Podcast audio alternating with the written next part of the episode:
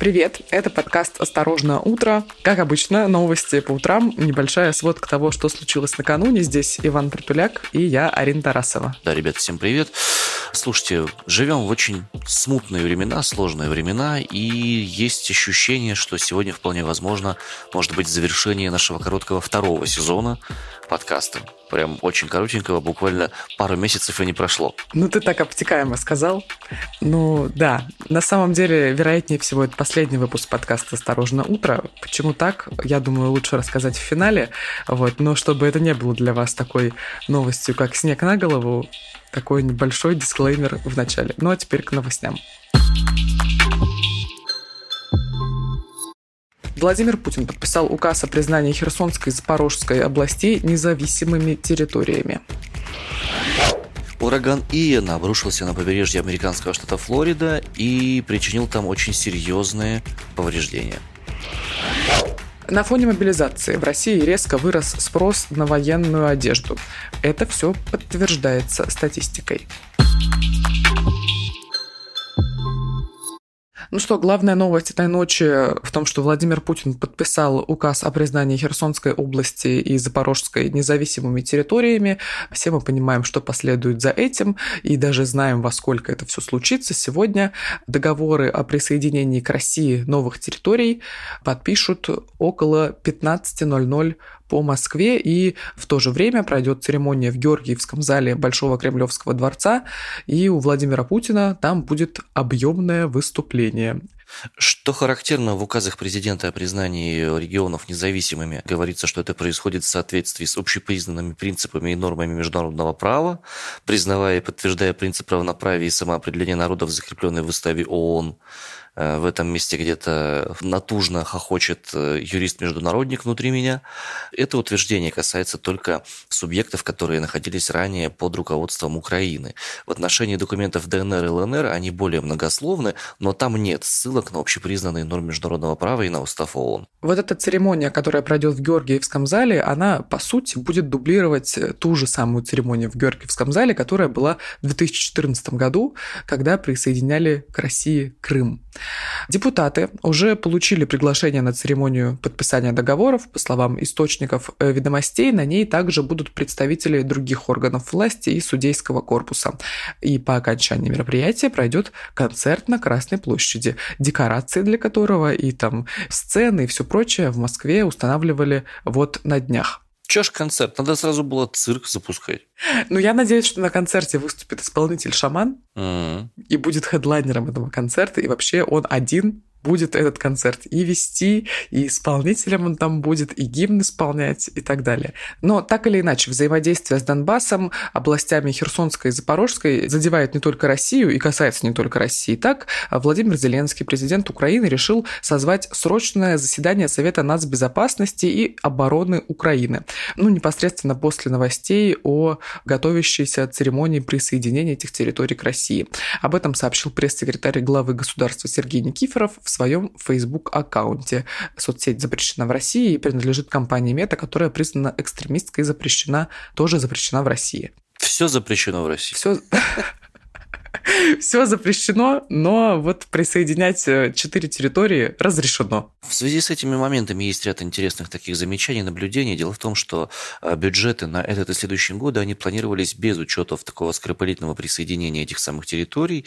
И каким образом будет... А ты уверен в этом? Да, уверен. Фишка в том, что именно государственные бюджеты, официально утверждаемые, но в той части бюджетов, которые не являлись секретными, э, там не было ничего о том, что нужно будет плюс 4 четыре субъекта федерации еще отдельно каким-то образом спонсировать, что-то с ними делать, что-то еще делать подобного рода.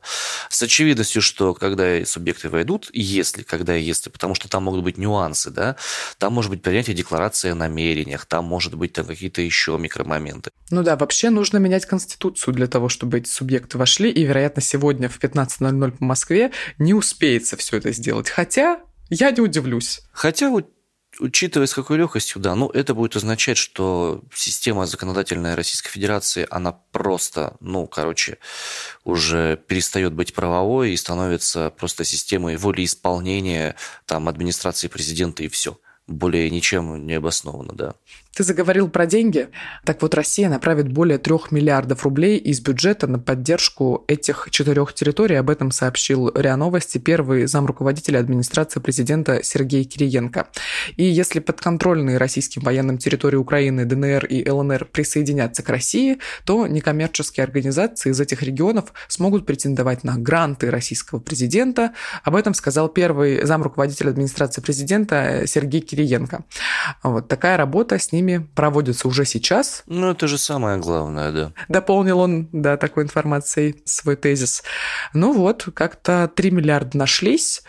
Я думаю, найдется и больше, потому что еще немножко про деньги. Тут вот Путин накануне поручил выделять более 20 миллиардов рублей ежегодно движению детей и молодежи. Я не против, принципе. На разговоры о важном.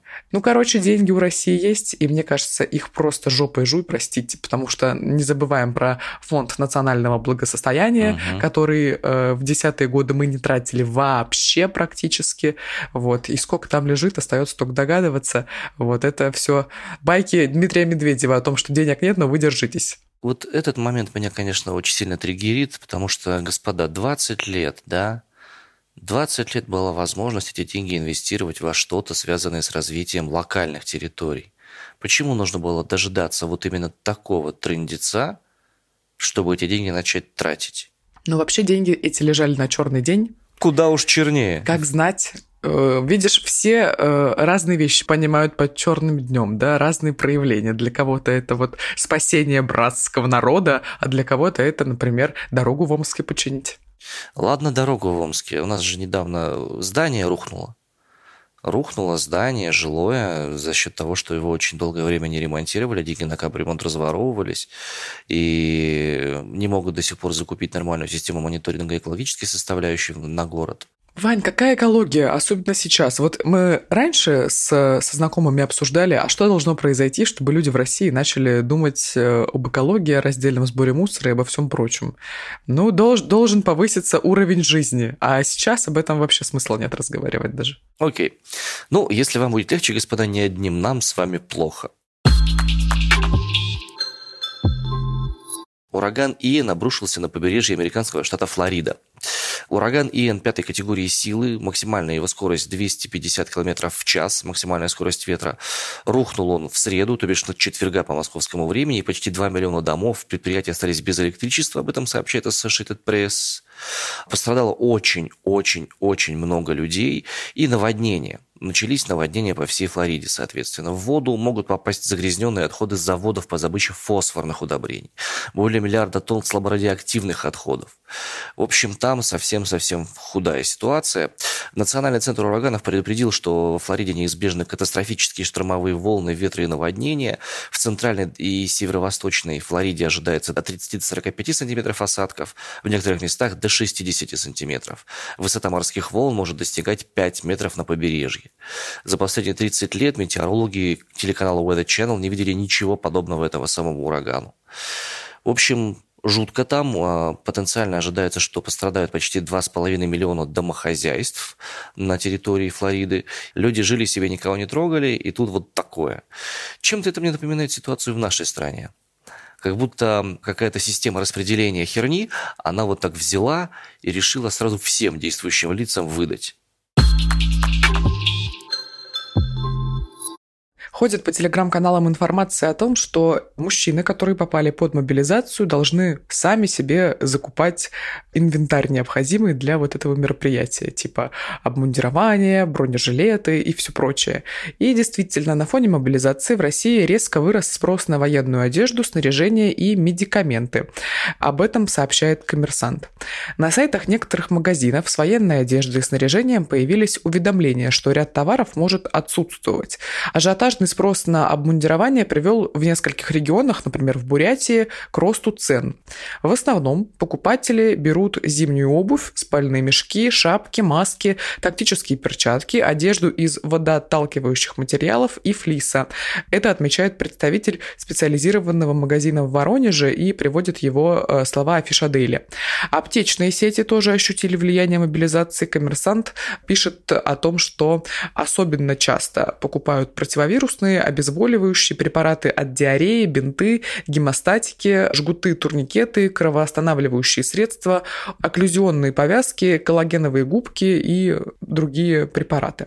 Как интересно получается. То есть обещаются выплачивать крупные заработные платы, обещаются всякие льготы, обещаются прощение кредитов или там кредитные каникулы определенные. Нет, ну прощения никто не обещал, только каникулы. Ну, только каникулы, да. Но при этом вот таким вот образом обстоит ситуация с медикаментозным обеспечением. Но мне смешно, мне смешно абсолютно. Значит, государство объявляет мобилизацию, призывает население прийти, так сказать, на защиту рубежей Родины, но... Содержите себя сами, да, чуваки. Идите за свой счет, пожалуйста, вот это вот все. Ну, то, что государство за наш счет делало многие вещи в последнее время, это как бы очевидная, мне кажется, история. Ну, а здесь мне просто интересно, а где проходит граница, на которой можно сказать, со мной так нельзя? Или уже чувство собственного достоинства в принципе уже отсутствует, выжжено среди людей, которые живут на территории Российской Федерации? Я не знаю даже на самом деле, насколько громко нужно закричать, что со мной так нельзя, чтобы это кто-то услышал и кто-то воспринял это всерьез. Границу Финляндии закрыли для российских туристов в ночь на 30 сентября. Об этом пишет издание «Хельсинген Санамат». Официально был озвучен запрет вчера в 13.00 по московскому времени. 23 сентября финны объявили о том, что запретят въезд для туристов из России. И запрет коснется тех, у кого есть шенгенские визы, выданные Финляндией и другими странами в том числе. По словам главы МИД страны Пекки Хаависта, россияне смогут въезжать в Финляндию по следующим причинам. Учеба, работа, лечение, поездки к близким родственникам и гуманитарные соображения. То есть общая информация о том, что финны закрывают границу, она не является соответствующей действительности, потому что закрываются границы только для тех, кто по туристическим визам хочет в страну въехать. По другим основаниям въезд в страну все еще возможен. Также, по словам министра МВД Финляндии Кристи Микканин, все заявки будут рассматриваться в индивидуальном порядке из тех, что мы озвучили только что. Подозрительно много э, стало Ирана в наших новостях, и э, есть также подозрение, что в дальнейшем эта страна будет удерживать свои позиции в новостных сводках России. Иран хочет договориться с АвтоВАЗом о совместном производстве машин и начать непосредственно это производство уже реализовывать. Об этом РИА Новости рассказал председатель Совета директоров Ассоциации производства запчастей Ирана Наджафи Манеш. Далее цитата. Иран и Россия в настоящее время находятся в исключительном положении. Пожалуй, еще никогда в истории не было такого положения, когда эти две страны настолько сблизились друг с другом. Мы должны воспользоваться возможностью, мы должны составить долгосрочный план, чтобы это сотрудничество продолжалось и далее уже при других обстоятельствах. Об этом вот как раз сказал Наджафи Манеш. С Зимбабве еще можно сделать хорошее сотрудничество. Там много чего-то хорошего, наверное. Слушай, а ты знаешь, мне это напоминает, что это когда в школе есть вот два хулигана, которых чаще всего наказывают, и они объединяются и начинают пакостить вместе. Угу. Или там помогают друг другу с домашкой, или еще что-то, но чаще всего они эту домашку у кого-нибудь крадут. Вот мне вот это все сотрудничество, оно почему-то очень напоминает вот такую историю. В чем э, мыслится, так сказать, сотрудничество с Ираном, да? Есть варианты, что правительство Москвы сможет наладить производство иранских автомобилей на заводе «Москвич». Все необходимые переговоры с российской стороны уже проведены, и, допустим, седан «Самант», который был построен на базе модели Peugeot 405, можно будет купить у нас в стране, потому что он уже у нас выпускался, и в 2006-2009 годах можно было спокойно приобрести его вот иранский автомобиль ну, у нас вот в Российской Федерации. Как он выглядит? Он на базе модели Peugeot 405 сделан, вот, похож на Peugeot 405. Вот все, что могу тебе по этому поводу сказать. Я потому что на нем непосредственно не ездил. Угу. Слушай, ну уже иномарка, уже не Волга. Угу. Уже неплохо, да. Да. Может быть, мы все обзаведемся уже не японским автомобильным парком, да, а иранским. Ну, не знаю, не знаю. Ну вот я сказала, что Ирана подозрительно много в новостях, и действительно там в этой стране много всего происходит. Так, э, например, Ирак накануне передал Ирану ноту протеста из-за обстрелов. Обстреливают непосредственно иракский Курдистан. Там этот тлеющий конфликт, он снова вошел в такую фазу эскалации. Вот, и по этому поводу накануне вызвали иранского посла и вручили ему ноту протеста. Ну и по всему Ирану тоже бушуют э, протесты. Большой женский протест э, вспыхнул в стране из-за студентки Махсе Амини, которую задержала полиция нравов избила ее, и после этого девушка впала в кому, умерла, и у нее на родине а, начали происходить протесты, и после этого они распространились на все 30 провинций Ирана. Сначала это были исключительно женские протесты, после этого уже подключились мужчины, и это первые такие скоординированные и совместные протесты мужчин и женщин с 79 года, с тех самых пор, когда а, в Иране началась исламская революция. Вот женщины э, жгут хиджабы, обрезают волосы и выступают против такой сильной религизации страны. У нас тоже женщины пытаются там в Махачкале какие-то вещи делать в Якутии, но их довольно быстро винтят, и не получается как бы им сильно попротестовать по этому поводу. Так что есть еще куда стремиться. Господа, ну и хочется завершить, так сказать, наш выпуск новостями про мобилизацию, достаточно интересными. Вот тут Давича Николай Валуев говорит, что он получил повестку в рамках частичной мобилизации и на следующей неделе поедет в военкомат. А что, полезный был бы боец? Цитата. «Э, «У нас очень много выездных заседаний было, повестка пришла прямо перед поездкой в Донбасс, и меня дома не было, но на следующей неделе я поеду обязательно и явлюсь в военкомат». Об этом сказал Валуев. А он же депутат. Это раз. А он же бронированный. Совершенно верно. Это высказывание, оно интересно по многим параметрам, потому что, во-первых, действительно он является депутатом, и в связи с чем он не подпадает под частичную мобилизацию, то есть нужно будет каким-то образом снимать ему с себя эти самые замечательные вещи. Ну и второй момент, обратите внимание на изящество формулировок. На следующей неделе я поеду обязательно и явлюсь в военкомат. Лингвистическая экспертиза от Ивана Притуляка. Ну вот смотри, если ты получаешь повестку, то сейчас мы знаем, да, что людей забирают одним днем некоторых, одним-двумя днями. А здесь получается, как будто у неких субъектов, живущих в Российской Федерации, есть возможность выбирать, когда им пойти, когда им не пойти, что им сделать, что им не сделать. И тут у меня возникает тоже, опять же, ряд сомнений в том, что, слушайте, все ж таки по ходу с точки зрения закона какая-то хрень происходит. Все россияне равны, но некоторые россияне равнее. И это уже официально зафиксировано. Можно выбрать время, когда ты отправляешься на мобилизацию, допустим, на частичную. Можно обязательно явиться там в военкомат по желанию, так сказать, непосредственно, а не по возможностям. Но это могут сделать лишь немногие. Некоторые, далеко не все. Отдельно взятые кое-кто. Ну, тут э, Тимати накануне тоже в Инстаграме написал, что я в России, я готов получить повестку и готов, если что, отправиться отдавать долг родине. Вот тоже, мне кажется, такой достаточно рослый, крепкий боец на фоне всех этих историй э, от Тимати исходящих, тут вспомнили о том, что в 2009 году его признали психически неуравновешенным из-за татуировок, и Тимати был тогда очень сильно этим доволен. Он рассказывал в своих социальных сетях, что во время обследования врачи заключили, что он психически неуравновешен из-за большого количества татуировок. Далее его цитата. «На тот момент, когда я проходил медкомиссию, человека, тело которого покрыто татухами больше, чем на 60%, подозревали в психической неуравновешенности. Уж лучше у меня будет написано, что я психически неуравновешен, чем я буду служить в армии и попусту тратить свое время». Ага. Конец цитаты. Да. Вот в девятом году вот он вот так. Ну вот и нейтрализация свежего поста. Мне кажется, что мысли с девятого года до сих пор как будто актуальны. Не зря все это было сказано. Ну, возможно, конечно, за 11 лет что-то изменилось. Ну, скорее всего, какие-то взгляды, мысли, идеи. Да. Но если он признан негодным, то он может очень сильно там бить себя пяткой в грудь, но его все равно не призовут, да. Вот. Но главное изъявить желание. Это самое важное, мне кажется, да.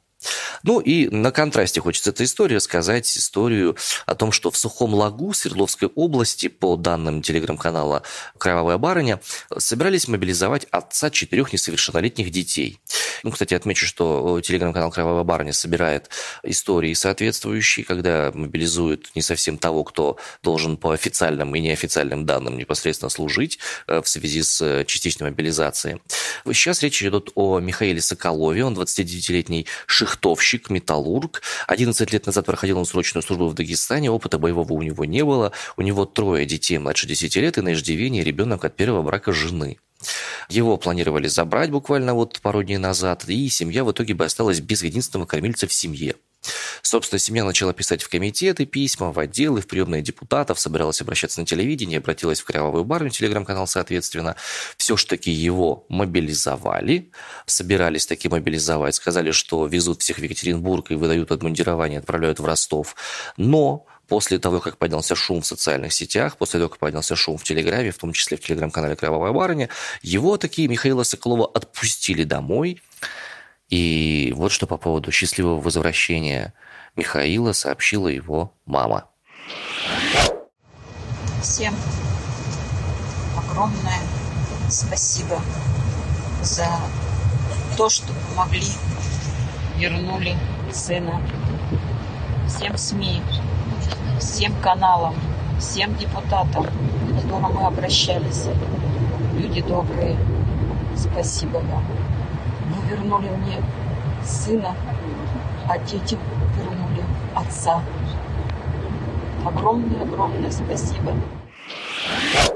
А вот что говорит Владимир Путин о тех, кого по ошибке мобилизуют.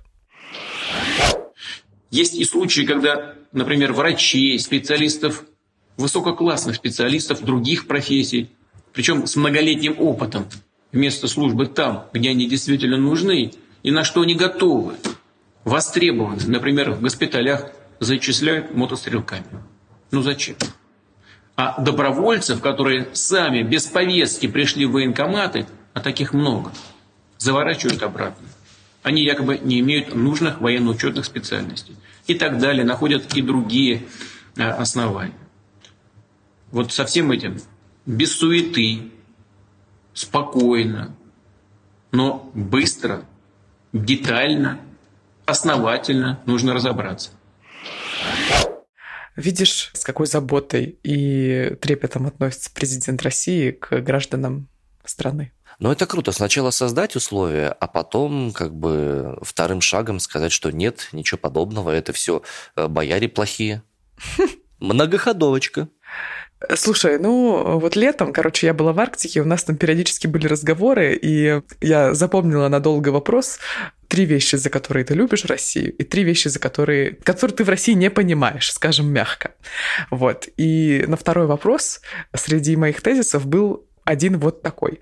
Я сказала, что к сожалению, многие люди на местах, они не понимают, чем они занимаются. Вот они приходят тупо на свою работу, знают какой-то очень ограниченный пул обязанностей, но они не в курсе, как работает организация, как она функционирует, что из чего вытекает, какие процессы, как все взаимосвязано и так далее. Короче, у человека в голове нет какой-то целостной системы понимания, как эта система работает. И вот, к сожалению, эта проблема распространяется в большинстве и на государственные органы. Вертикаль власти это называется, да. Вот поступила задача, и ее нужно, несмотря ни на что, просто натянув сову на глобус, выполнить. Неважно, какие будут последствия, какие будут ошибки и так далее. Просто потому, что люди не понимают, как это все нужно устроить. Слушай, ну, учитывая то, что 20 лет работает с копейками администрации президента, наверное, они должны были примерно понимать, каким образом отзовется подобного рода формулировки указов. И у меня есть подозрение, что они как будто бы предвидели это, что таким образом произойдет. И теперь есть возможность отыграть немножко назад и показать, что нет, ребят, смотрите, нифига подобного. Это все как бы в шоковое состояние сначала ввели людей. Короче, ты говоришь про искусственный хаос. Я говорю про, да, я говорю про эскалацию, про, ну, это, конечно, там один мужик в бане говорил, да, я его в темноте, в смысле, в, этом, в дыму не разглядел, но он как бы такую штуку сказал, противную достаточно для меня, не знаю, сколько к этим его слова можно относиться серьезно, о том, что некоторые решения принимаются на таком высоком уровне, что люди нижестоящие просто не знают, какова вообще стратегия и тактика, и вынуждены сиюминутно подчиняться и из-за этого происходит странное. Ну, это же тупо, когда ты не понимаешь стратегию и тактику, когда ты находишься в управлении страны. Ну, это называется вертикаль власти. Наверху приняли решение, ты будь любезен, выполняй. Ну, трэш. Зачем проявлять личную инициативу, зачем проявлять самостоятельное мышление, когда ты находишься на хорошем месте, когда у тебя все хорошо, все прикормлено, когда есть социальное обеспечение и все остальное. Тебе сверху приказ спустили, ты будь любезен его выполнить. Какая-то логика я вот что-то такое слышал, по-моему, на Нюрнбергском процессе какие-то такие вещи были. Но, возможно, я ошибаюсь. Даже, скорее всего, я ошибаюсь, поэтому меня в этом смысле лучше не слушать. Дамы и господа, ну, короче, какая-то такая штука сложилась по ходу. У нас сегодня такой финальный выпуск нашего подкаста. Ваня, представляешь, мы больше года встречались каждый день и записывали новости и обсуждали их. Угу. Ну, у меня, конечно, последние дни такие внутренние поминки по подкасту проходят.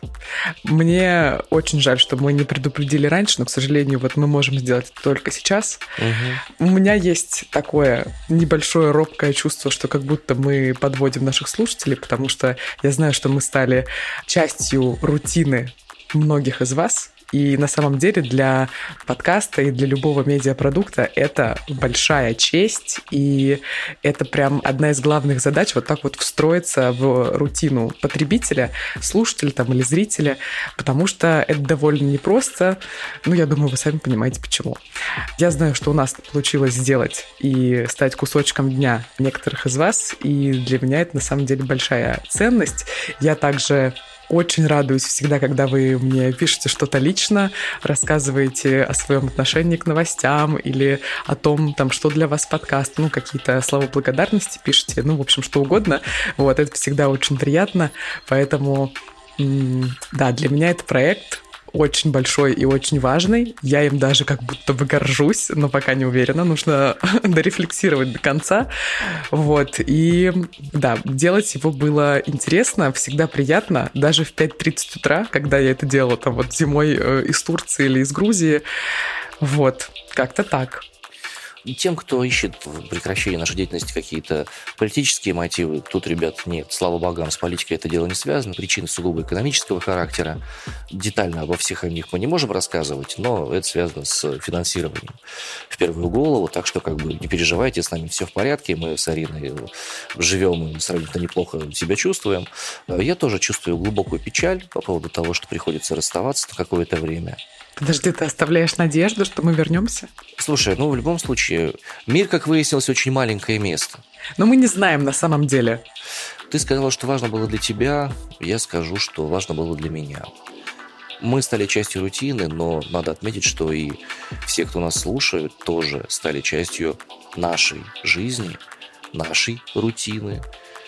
А, важно было говорить о важном, Важно было говорить о милосердии.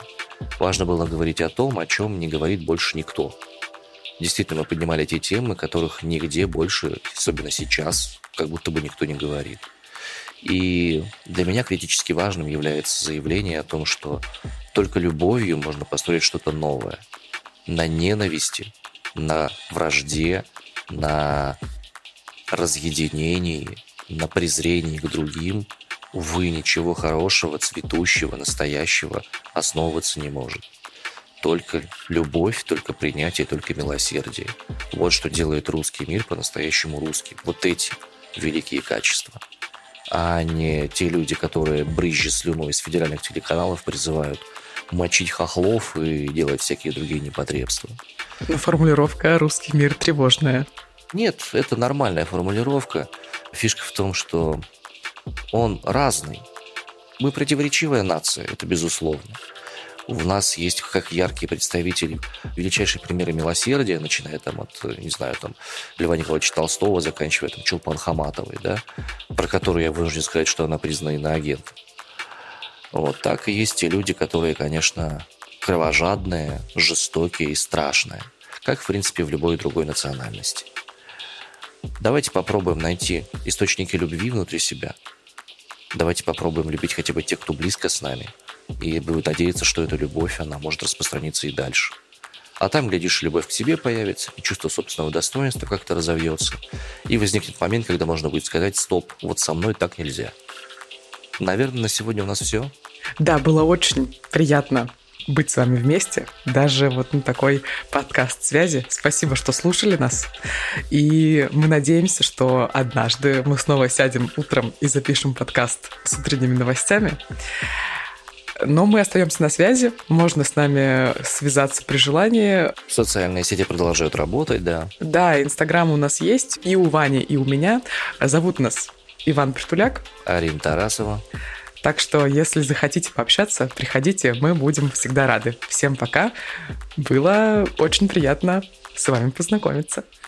Было честью играть с вами джентльмены и леди. Адьюшечки.